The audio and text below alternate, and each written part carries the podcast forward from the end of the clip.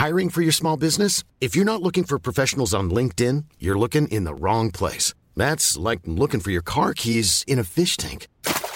LinkedIn helps you hire professionals you can't find anywhere else, even those who aren't actively searching for a new job but might be open to the perfect role. In a given month, over 70% of LinkedIn users don't even visit other leading job sites. So start looking in the right place. With LinkedIn, you can hire professionals like a professional. Post your free job on linkedin.com slash people today. Wow. Nice. Yeah.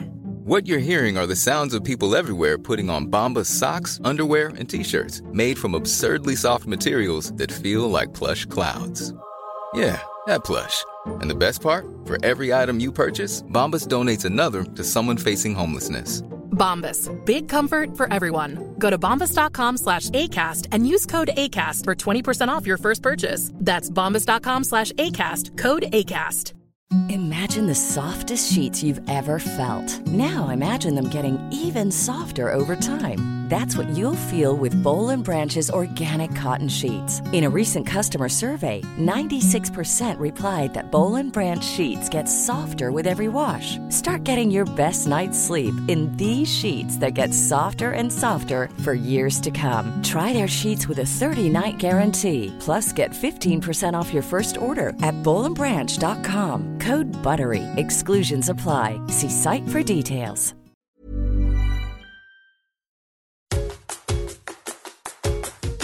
Hi, welcome to Parenting the Adlerian Way. I'm your host, Adlerian family counselor and parenting expert Allison Schaefer. Each week, I answer your burning parenting questions to help reduce the stress of parenting one tip at a time. We'll explore Adlerian psychology together and learn methods of child guidance for raising a happy, confident, capable, resilient child. Hi, it's Allison. Welcome back to the podcast. I'm excited to bring you another Adlerian friend and guest on our show here today. You're going to be meeting Julietta Skoog, and she is a certified positive discipline trainer. She has an EDS degree in the School of Psychology and a master's degree in school counseling from Seattle University. She is the early years lead and co founder of Sproutable, which offers grown up tools, systems, and strategies that they need to cultivate powerful relationships, teach social emotional skills, and set healthy limits and boundaries with all kids from babies to teens. Her trauma informed expertise includes early childhood development, autism, learning disabilities, anxiety, behavior disorders, positive discipline, which is one of our big Adlerian brands, social thinking, and mindfulness. Julietta has helped families for over 20 years, including running the preschool assessment team and working in many elementary schools as a school psychologist and a counselor for Seattle Public Schools. In addition to raising her own kids, which is experience in and of itself, she draws from her real life practical experience working with thousands of students with a variety of different needs. Julietta brings a unique ability to translate research child development, and positive discipline principles into everyday solutions. God knows we're always looking for solutions. Her popular keynote speeches, her classes, and her workshops have been described as rejuvenating, motivating, and inspiring.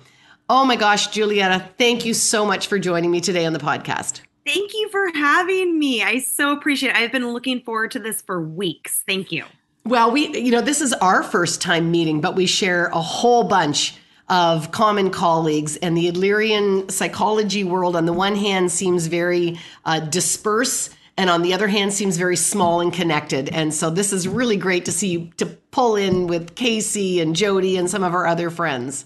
Absolutely. Well, and just that world, it's so encouraging. It's all about belonging and connectedness. And so once you've met a friend in one way or one aspect, then any friend of them or of those guys are a friend of mine too. So yes. The Adlerians do walk the talk, I have to say. So we know how to stay connected. We know how to support one another and be encouraging.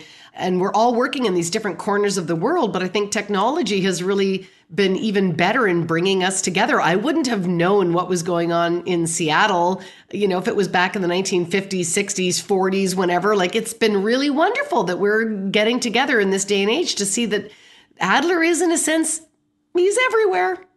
I feel that way too. And I think, you know, if anything, it actually shows the commonality we all have. And especially when we talk about parenting relationships, that we all want we all want these same things for our kids. You know, we we all love our kids and we're all looking for tools for those respectful relationships ultimately. Yeah. And so I what I really wanted to hope that we could focus our time on was sort of two things that really come up a lot in in, in my conversations. And I find that every time you have other people's input, you see it a different way, you hear it a different way, they use a different metaphor, they've got a tool you haven't heard of before. Like we're all still working and massaging this. Like we're never done learning from each other. I really believe that. And even Adler believed that as he was developing his theory. It changed over time.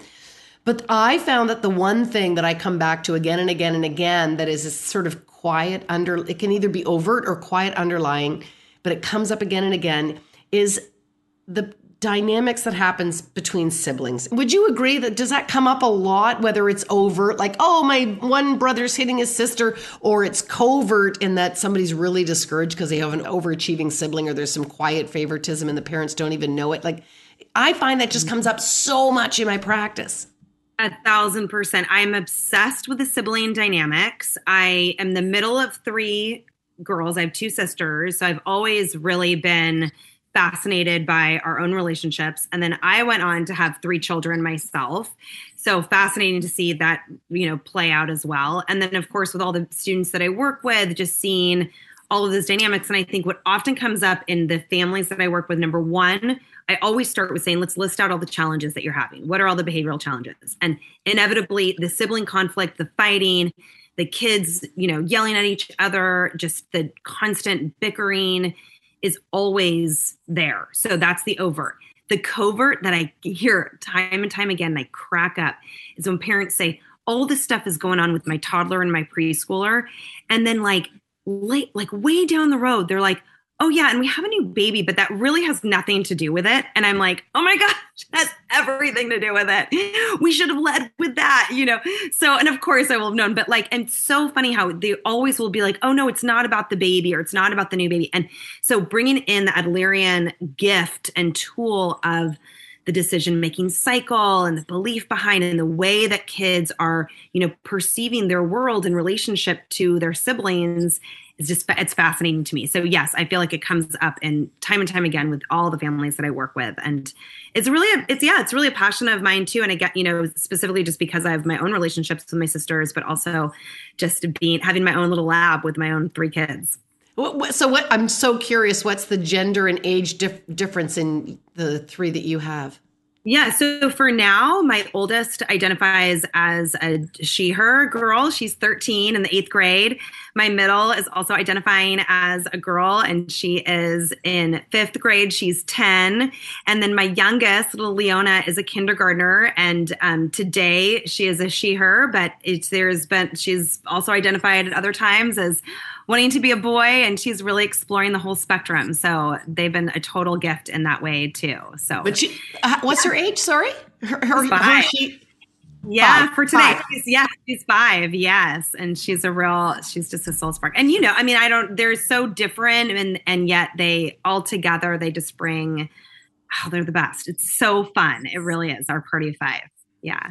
So I'm the youngest of four, and I'm the only girl so that's a unique position to be into and i was raised in the you know late 60s early 70s and um you know it was it was really interesting to me you know having some early memories of doing open forum counseling with dr rudolf dreikurs and my brothers walking across the stage being introduced one at a time and then me being the baby girl coming out last on stage and the audience all going like oh because i had glasses and i was the only girl. And i remember thinking like oh look at me. Like i you know cl- clearly had this even being the youngest in the uh, you, you know whatever it was like i had a, a very big place in the family And when I ask parents to come for counseling and they say, well, should we bring the baby or we shouldn't bring the, you know, it's a, tr- it's trouble between child two and child three. Why would I bring child four? And I'm like, nope, I need to see everybody.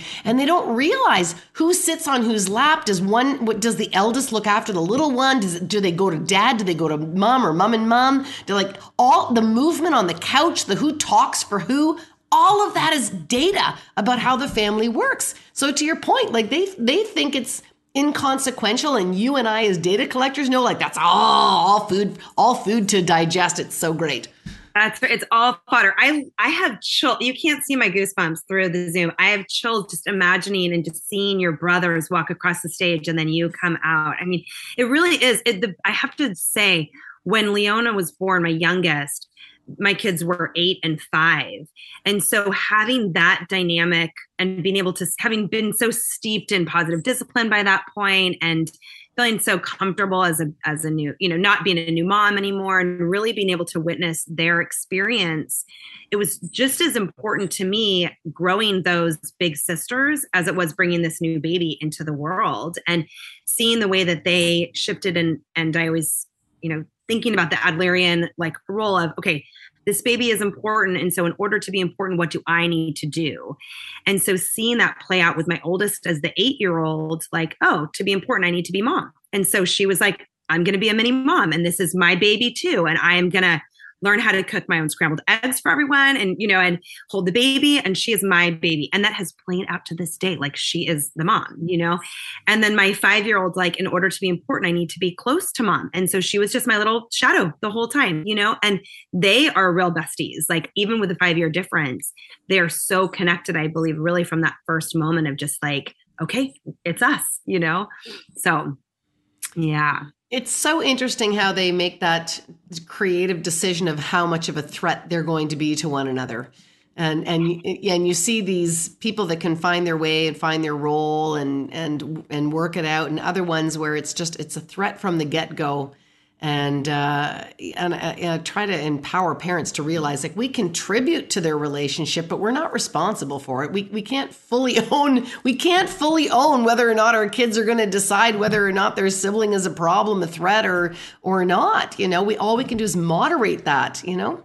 Yeah, that's a that's exactly right. And a lot of times I'll say to parents, I love that metaphor that we hear in this in these kind of conversations around the roles and that so in some families you know for kids they they do believe there's that threat. And so that role has been taken. Like the sibling that's the real you know great at school and you know does really well that role has been taken you know in the play. And so i need to audition for another role then. So i'm going to be the the joker or i'm going to be the sports kid you know and so how we as parents can really cultivate that type of environment at home where all the rules are available you know there's no there's abundance for all. And so even the way even the subtle languages like you talked about this real subtle nonverbal or over you know things that we can do as parents in order to really allow for all all the roles to be taken not like oh here's my here's our smart one you know well here's our here's our soccer star and just opening up that space for everyone to be. And I really appreciate that. I think my parents, you know, did a really, especially having three girls, like really did a nice job of just having us really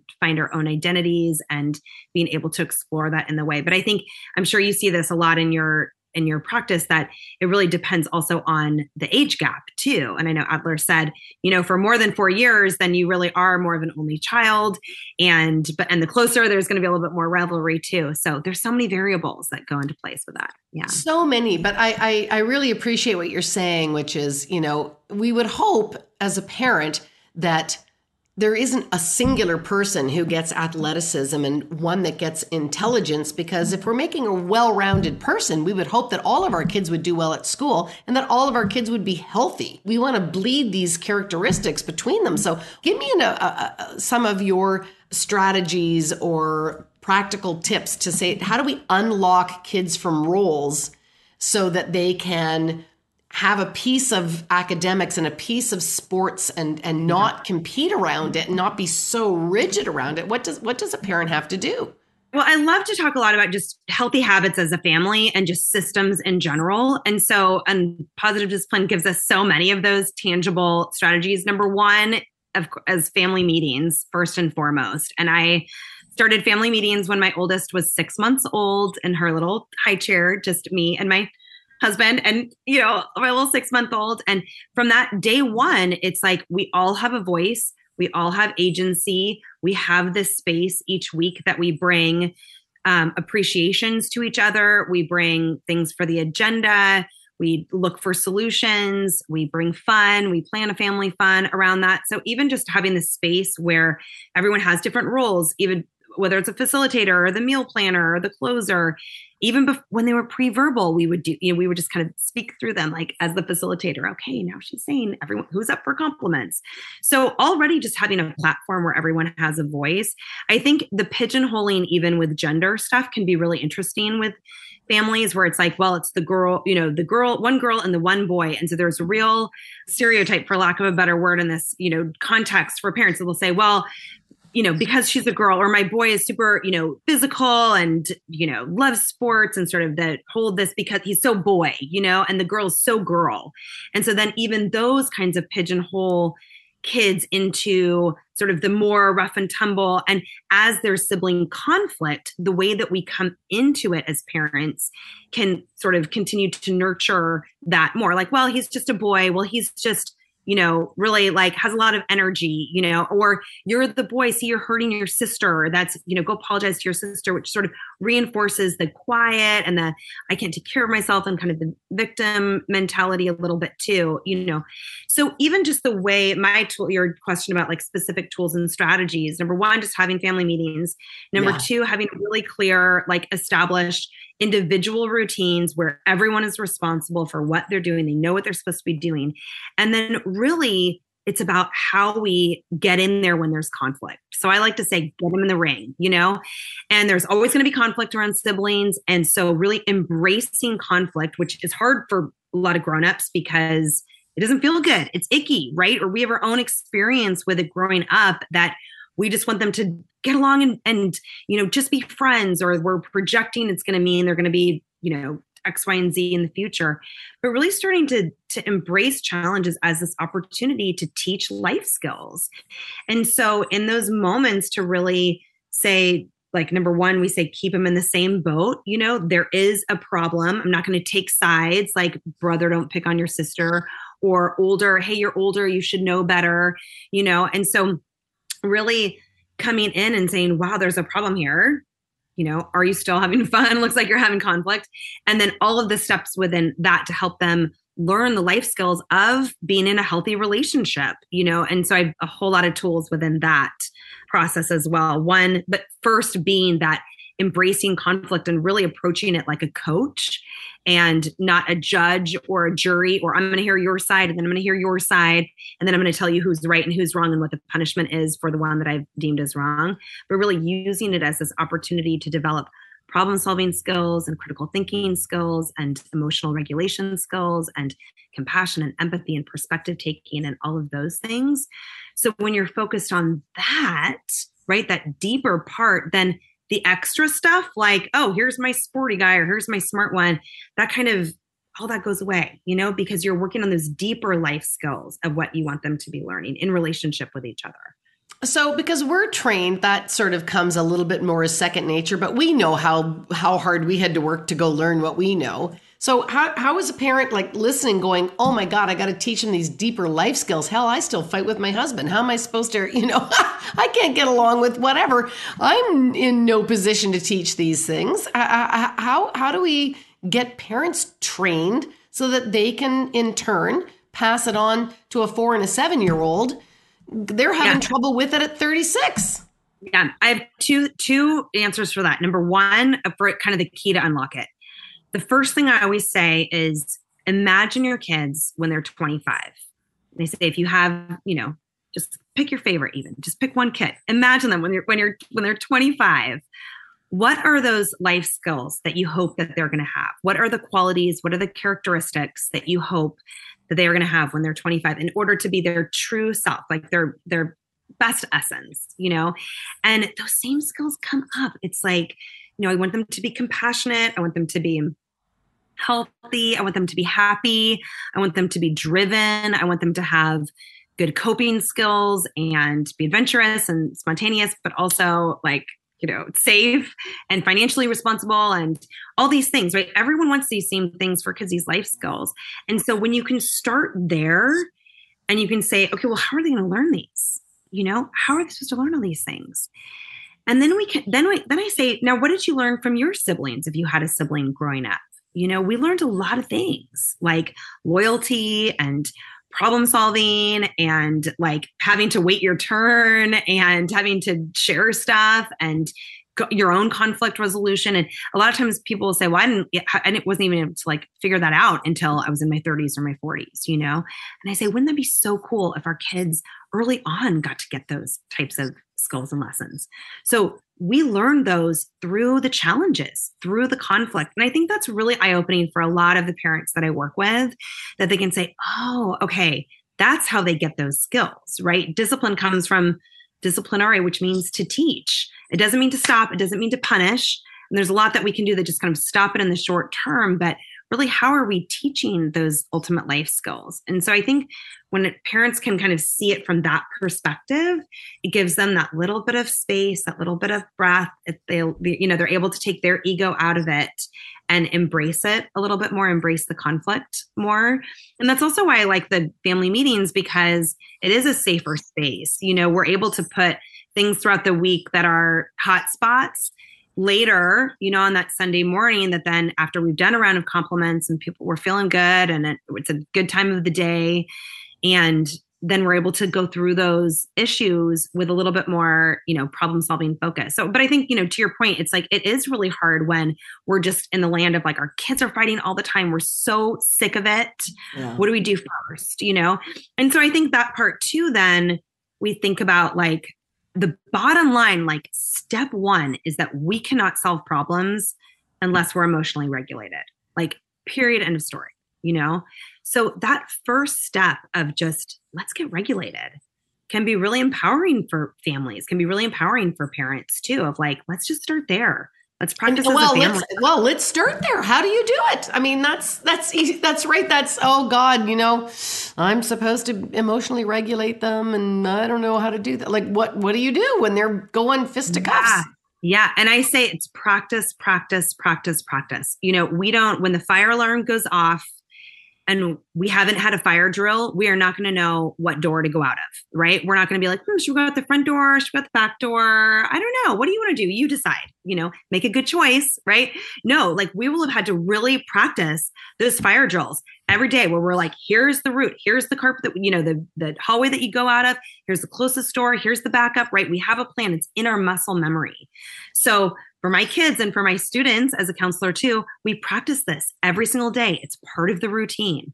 So for little my little 5-year-old right now, she calls it meditation. It's just part of her nightly routine. It's after we've cleaned up, you know, we've done the dinner and done a little contribution and then we've had cleaned up the room and then we do a little practice we do a self-regulation practice in her little space and then we go on to bath and brush teeth and read books etc for my kids in schools we have it at you know targeted times throughout the day that we're practicing big deep breaths we're reading books about feelings like we're really integrating it. We're really setting that intention that this matters to us. We're teaching kids about their brain. I love using the brain in the palm of the hand model from dr siegel. I teach this to yeah. every single right student. I started at age two with my kids so that there's less shame and blame around. It's just like this is where our brains work. This is what's getting triggered, you know? And when our lid is flipped, then what do we need to do to get back to here? And practicing those tools, having that safe space, we call it a little call her well leona calls it her feel better spot but other people call it different spaces. So i think as a family like when you can say this matters to all of us let's do this together you know and finding that those times or at least one time a day where you really are practicing one of the strategies is and we're it's so cool. I mean i think it's amazing like in 2022 now how prolific mindfulness and companies and books and like fun things that are really bringing it to everyone's awareness. I mean, when I started doing this, you know, 10 years ago, 20 years ago, even like just dabbling in it,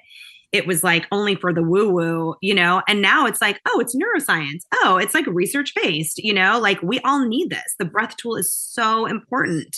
Affirmations are so important. Talking about feelings actually is, you know, a tool for the limbic region to allow our brain to reintegrate. So, yeah, I would say starting there in terms of just practice and having it as part of the routine. I think have, I'm really obsessed with habits right now, like habit stacking. How do we, you know, build in a habit? And so as a family, just saying this is, you know, having it as part of that that habit stacking, like we always brush our teeth, we always have breakfast. You know, what are the things that you can back it up with? Um, so that it's not just like, oh, I forgot to do that. Yeah. Yeah. And well, and to your point, like we're making it those those routines become automated behaviors that you don't have to waste brain resources on. They've found the limits, they found the boundaries, they figured out the expectations, they're being successful and they that's what kids want. They want to figure out the system and they don't want to be an alien on a different planet. They want to be an embedded member of your family culture and they're trying to figure out how to do it. And I'm firm about that. It's not like, do you want to, you know, it's like I'm connected and firm. It's like lids are flipped there's hitting or there's screaming, that's it. We're all taking a break. We're going to our special place.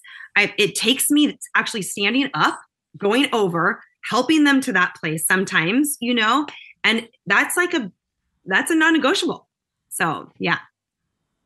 You know, and a lot of kids that have um, emotional regulation problems have something else going on underneath too, right? Like that getting. I, I mean, it's one of the things that I really appreciate about Adlerian psychology is we go deep. Like we we go deep. You know, we're always talking about the usefulness of behavior, and um, you know, what's the private logic of the child, and see with the eyes of another, hear with the ears of another, and to be able to say, if I was this kid in this classroom with this going on, why would this behavior make sense? And we're so curious. You know, we're curious, curious, curious and uh, and usually you can get to the bottom of it if you get the full picture you know it's so easy to just put band-aids on symptoms and just say there is no reason for that tone and disrespect there's no reason you should hit your two-year-old brother and, um, and in fact there is i'm not saying it's the right behavior but there is. And that's why I say, you know, keeping kids in the same boat is so important because even when you think you know, you there like have so many parents will say to me, like, I saw I saw it with my own eyes.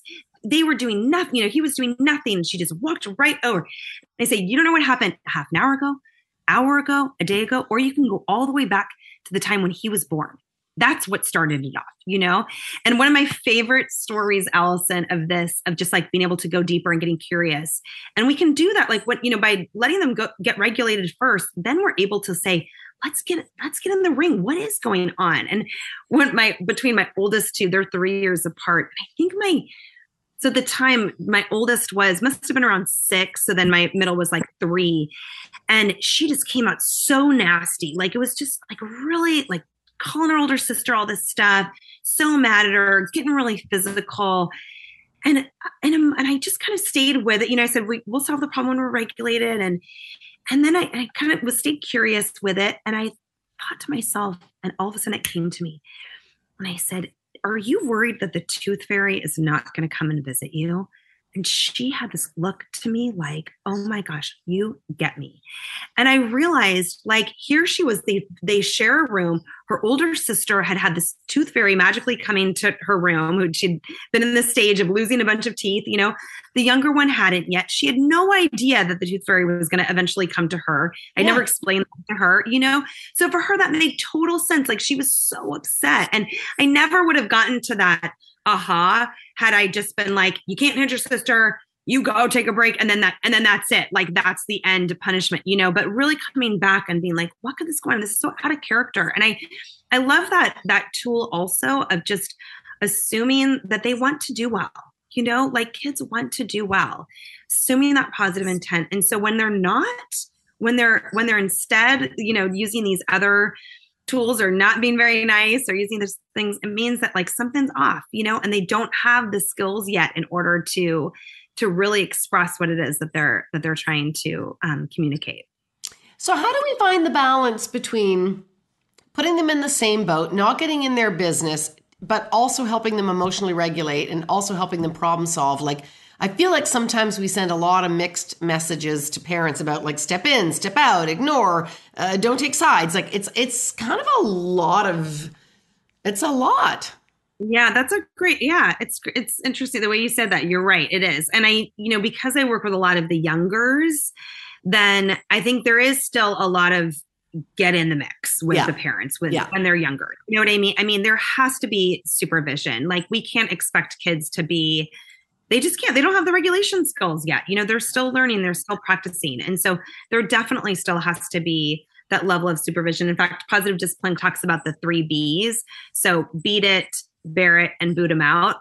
But we, there's also the fourth B, which Jody McVittie talks about a lot. I just love her work around this, which is build on it. And so, you know, we can't we can't allow kids to kind of work it out themselves without building those skills. So, for sure, once you've given them a few tools, then you can access the other three B's, right? You can bear it, you can stay in the same room, kind of supervise, but not get in. You could beat it, meaning just kind of, you know what, I'm just going to walk away and let them figure it out themselves. Or the boot them out, like, I trust you can solve this problem, go on outside. But until they've had enough of those tools, and when they're younger, it really is about that part. Until then, until they've had a lot of those tools, then you really want to kind of coach them without taking sides right? So, some of the tools that I really think are important for kids to know number one is that stop means stop. And we do a lot of practice around this. So, if one sibling is saying stop, then the other sibling knowing stop means stop, right? And we'll play little tickle games until they say stop. And I'll say, oh, stop means stop. You know, and then I'll wait till they say go. Tickle, tickle, and they say stop things like that. Another tool that I love is the bug and the wish tool, where when they're heated or something's going on, they can say, like, it bugs me when you do that. I wish you would you know, it bugs me when you're playing with my doll. I wish you would let me play with it first or ask first. And so the other tool around that that I really coach my own kids and my students is about how to be assertive instead of aggressive and not passive, but how to be assertive. And I sprinkle this in throughout the day. So if they're coming to whine, whine at me like, you know, she did this or she's not letting me play, I say, well, go back in, be assertive. Say, hey, I'd like to play. Can you please let me join? Or I was playing with that. I'm still not done with it. Please give me my turn back. So, even coaching that little piece of like how to be assertive, how to ask for what you want, how to say stop or no thank you for that is really part of like the building skills piece. So, um, but to really answer your question, I mean, I think there's that moment where when you want to interject as a parent, and then I call it the pause. Like, notice that urge, notice that moment where I want to be like, stop yelling at each other, or, you know, or like get in there, get you figured out. Pause and I listen. Are they going to work it out? Are they going to hurt each other? If I think it's going to get aggressive, then I then I'm going to intervene. But if I think there's that little bit, wait, you know, letting them see if they can work it out a little bit more just pausing and getting some more information before then you come in. And then if I do come in, then I say, Are you both still having fun? It looks like you're, I'm hearing some stuff. Do you need some help solving this problem? And that still keeps them in the same boat and coaches them to figure out, like, Am I still having fun? What is the problem here? That's skill. That's a skill in and of itself. What's the yeah. problem for you? What's the problem for you? You know, and helping them see each other, see that perspective from each other. And that's what I love about the bug and the wish tool as well. And so I teach this really early on to say it's sort of that precursor to an I statement, the precursor to figuring out what the problem is, to say, here's what's bugging me, here's what I want. And then teaching that reflective listening, you know, even my three year old could say, I hear you saying this is bugs you and this is what you wish that I would do. And then here's what did I get that right? And have the other person say, Yeah, yeah, you got that right. And then then having the other sibling be like, Well, here's what bugs me, you know? And so there you have those two different problems. And so then that cascade effect of helping them find those different solutions. Yeah.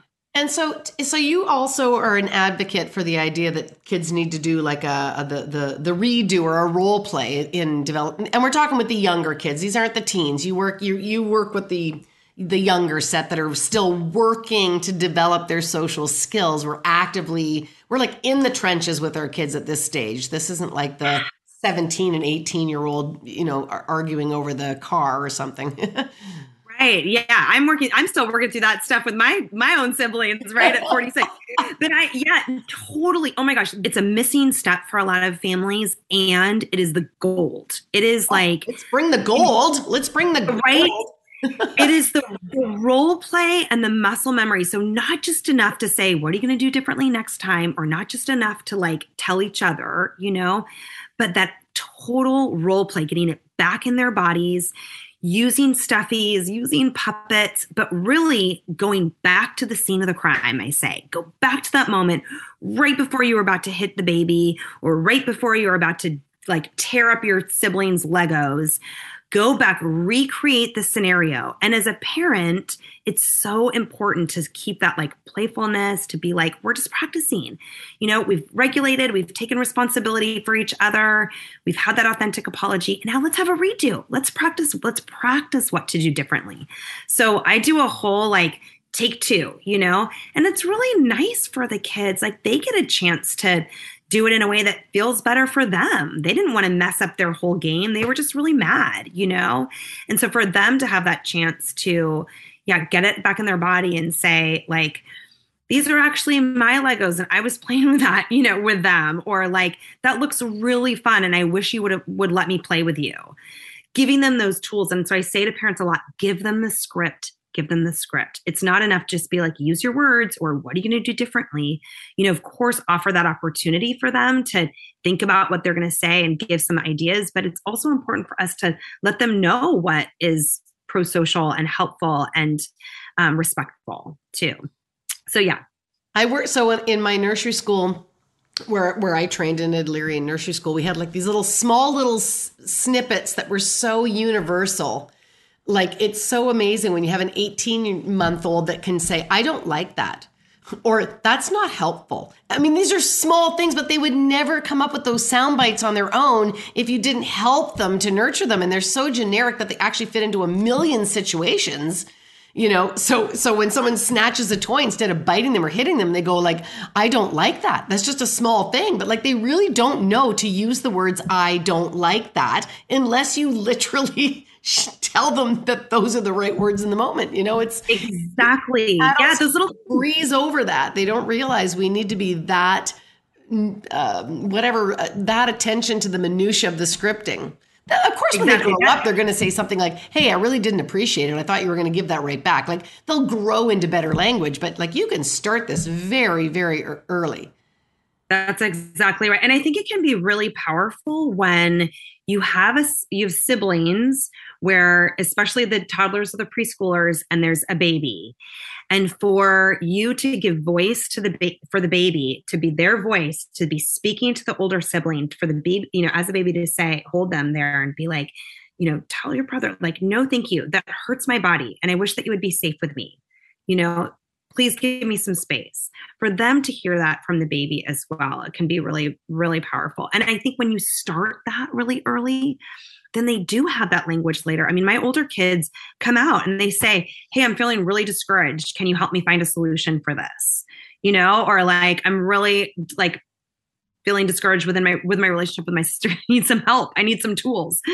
So even that part of just coming out and being like i need help. This feels unsafe for me is really yeah all of those. All those language pieces. Oh my gosh. Well you know there was many times in my childhood where as the youngest with three older brothers, their male energy and physicality or whatever. And I remember thinking like, um, you know, where are the adults? Like, you know, who's who? Why? Who? Who's here to to defend me and my interests. I'm the only girl, I'm small, I'm fragile, blah, blah, blah, all this, whatever. and it wasn't until I was in my 20s and doing my own personal work on my lifestyle assessment and all these great things that we learn in Adlerian psychology about understanding our unique ways that we go through life that I realized how much I learned from my brothers. I didn't need to be saved. I didn't need to be rescued. I absolutely learned some amazing life skills about conflict and not to be pitied for you know uh, nobody had my back. I learned how to get out of slippery situations and tricky situations and i had to turn on the personality charm because that was the strength i had because i didn't have might. I didn't have intellectual prowess of manipulation. I, I had to come up with other things. So i joke that you know my brothers made me the man i am today. That's that's and I, I, I, I did all kinds of social learning in that situation that did not require adults. I figured it out just fine. All kinds of benefits from dealing with different people that have different approaches to life and different ways to get along and get people to get along. And look at the business I'm in. I mean, like, right. Well, and I hear that a lot from parents that they're like, well, I wasn't, you know, no parents were intervening. No parents were talking to us about sibling. Like we just figured it out back then. And I kind of joke too, just even as a child of like the late 70s, early 80s, it was the parenting style was just benign neglect. But in yeah. actuality, like, you know, even for me, my my mother was very, very ill, um, given stage four, like sort of terminal uh, breast cancer sentence. She's okay now. It was amazing, amazing. She totally survived.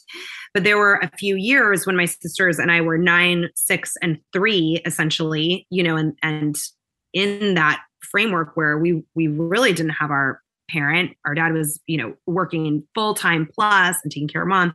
So it really was just the three of us. And that for sure defined like who I am. You know, the way that I cared for my younger sister, the way that I was so independent. I mean, the way that we would take care of ourselves in the morning and make our own breakfast and make our own lunch and put our younger sister on the bus, literally walk in the snow mile, you know, just all those things that we learn and that are informed. And and so when parents are like, well, then, you know, like why it turned out okay and I say, well, you know, yeah. And wouldn't it be great if I didn't have to learn all those things because my parent was super ill and we were left alone, you know? And and I think you really can have both. You can really come in as a parent to be that leader and be that teacher and say, hey, these social emotional, you know, types of skills are valued in our home and we care about each other and we care about being regulated and solving problems and you know working through conflict. And there will always be conflict here and that's okay. You know we're going to keep learning through that as well. I think i think you can have both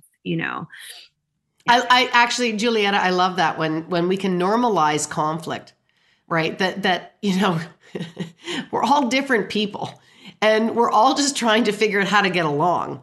And we're going to rough up against one another and that's the nature of life. The question is, do we learn the skills to do it well and recover when we do the you know step too far or lose our crap and we can circle back and do the repair and but to think that it's just going to be rosy all the time is like really an unrealistic ideal for any parent to think their kids are just going to be like you know, oh, oh, oh, let me open the door for my brother. Oh, oh, oh, you know, we, like it's like that's not how fam- that's not you know, ha- happy, healthy, functioning families also have a reasonable amount of conflict, but have the skills to to to to work through it.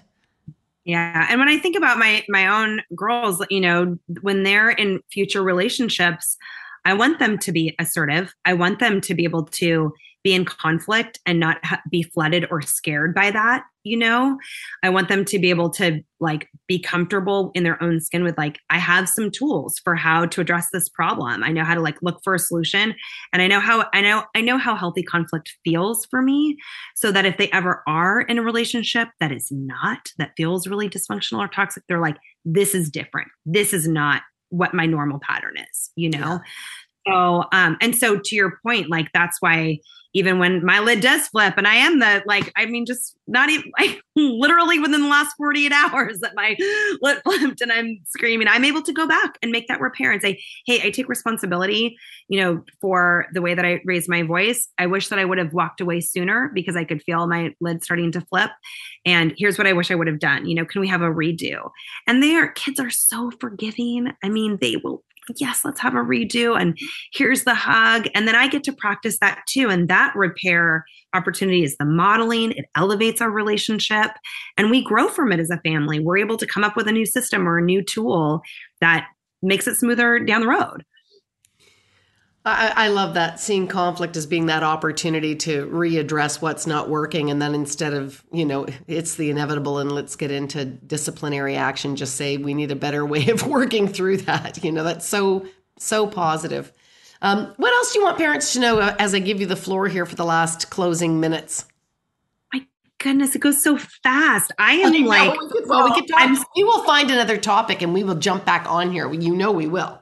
I was going to say, I would just, I am in awe of just your experience, Alyson, and the depth of your knowledge with Adlerian psychology. I just, I can't wait to know you and be in more conversations because I've just learned so much even in this time speaking with you. So thank you so much. Um, oh, so yes, we we will keep the conversation going. It's why I love this. I love this format that we can all get on here and chew at each other's brains and hope that there's some people that are just learning about our, our theory and philosophy, and Adler uh, will will get as, as enthused as we are, and to know that it is a it's a growing, um, living, always changing, always to be interpreted kind of a psychology, and I, I love that about it. I I do love how everybody else sees it, applies it. People do things differently in France and Germany and Uruguay, and like we're around the world, and we're you know we to your point, we have more in common than we have different. But you know when we start talking about it, we see different little nuances of it, and I just I love being in conversation about it. It's so cool. Absolutely. Well, you're um you can find me at besproutable.com. So our company is Sproutable and I have some really wonderful things coming up. So especially for if this was inspiring for you, if you've got siblings, if you're expecting a new baby or um, anything in between, if you're looking for solutions and systems and tools that are respectful, then um, I have a six week class coming up that's on Zoom. So you can join anywhere it's live. That's happening in January. I have a really fantastic membership program that is only open two times a year. And so it's actually open, I think, when this airs, it's going to be right in the middle of October, which is yeah. when it's open. So jump in now. And this is a monthly support. You're in for a year. We have incredible live group coaching calls, um, community in between. We support each other. We really break down tools. It comes with a whole host of things. So if you're one of those people that just really is craving that community, craving the ongoing support, especially through the different seasons of a year is um you know not just six weeks but to be like have support year round. It's so powerful. It's my favorite thing. And then i also do um, private parent coaching. And then at sproutable we have incredible free resources too. We have a newsletter that comes out every tuesday that i'm so proud of. It's literally brings my 20 years of experience to that content relevant tips videos um, that comes out every tuesday so sign up for that for sure on our website we also have um, online self-paced video courses that are positive, dis- all about positive discipline. We have an amazing one for toddlers, for preschoolers. If you're a nanny, there's one for nannies that I love, one for preschool teachers. So lots of just self-paced on-demand stuff as well, if that's more of your learning style. And then we also have a great blog, a great YouTube channel, and you can find us on social media at Be Sproutable. Be sproutable. Yay. Okay, well, I'm going to put all of that in the show notes so people, and there'll be clickable links and people can go right to what you're talking about. And oh, thank you for being in this world and putting out so many formats and, and such community connections for parents because God knows I, it takes a village and it's really nice to be in a village of like-minded people with people that are a little bit ahead of you in the learning curve and, and it's supportive and non-judgmental. And I know, I know that's how you guys run your show over there. So thank you, thank you, thank you. Thank you. Thank you so much, Alyson. As you know, it takes a village to make a podcast, so thanks to my team, including Max Cotter, my editor and technician, as well as the crew at H2O Digital. This podcast was recorded in Toronto, Canada.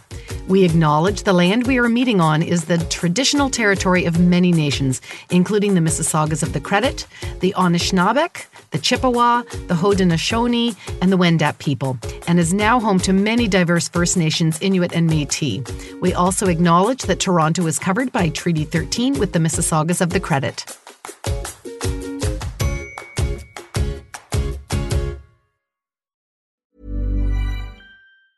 Mm-hmm. Imagine the softest sheets you've ever felt. Now imagine them getting even softer over time. That's what you'll feel with Boll and Branch's organic cotton sheets. In a recent customer survey, 96% replied that Boll and Branch sheets get softer with every wash. Start getting your best night's sleep in these sheets that get softer and softer for years to come. Try their sheets with a 30-night guarantee. Plus, get 15% off your first order at bollandbranch.com. Code BUTTERY. Exclusions apply. See site for details.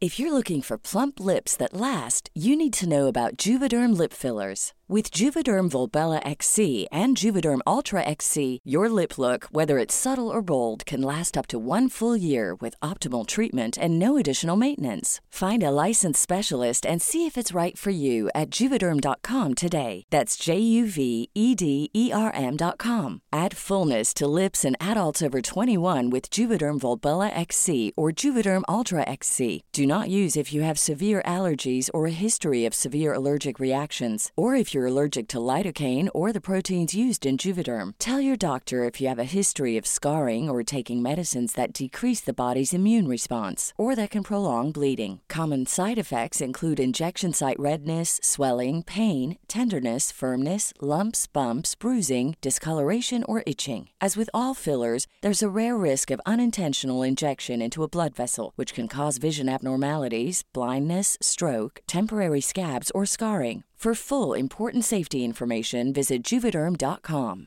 Hi, I'm Daniel, founder of Pretty Litter. Did you know cats tend to hide symptoms of sickness and pain? I learned this the hard way after losing my cat, Gingy. So I created Pretty Litter, a health monitoring litter that helps detect early signs of illness by changing colors, saving you money and potentially your cat's life. Pretty Litter is veterinarian developed, and it's the easiest way to keep tabs on your fur baby's health right at home. Go to prettylitter.com and use code ACAST for 20% off your first order and a free cat toy. Terms and conditions apply. See site for details.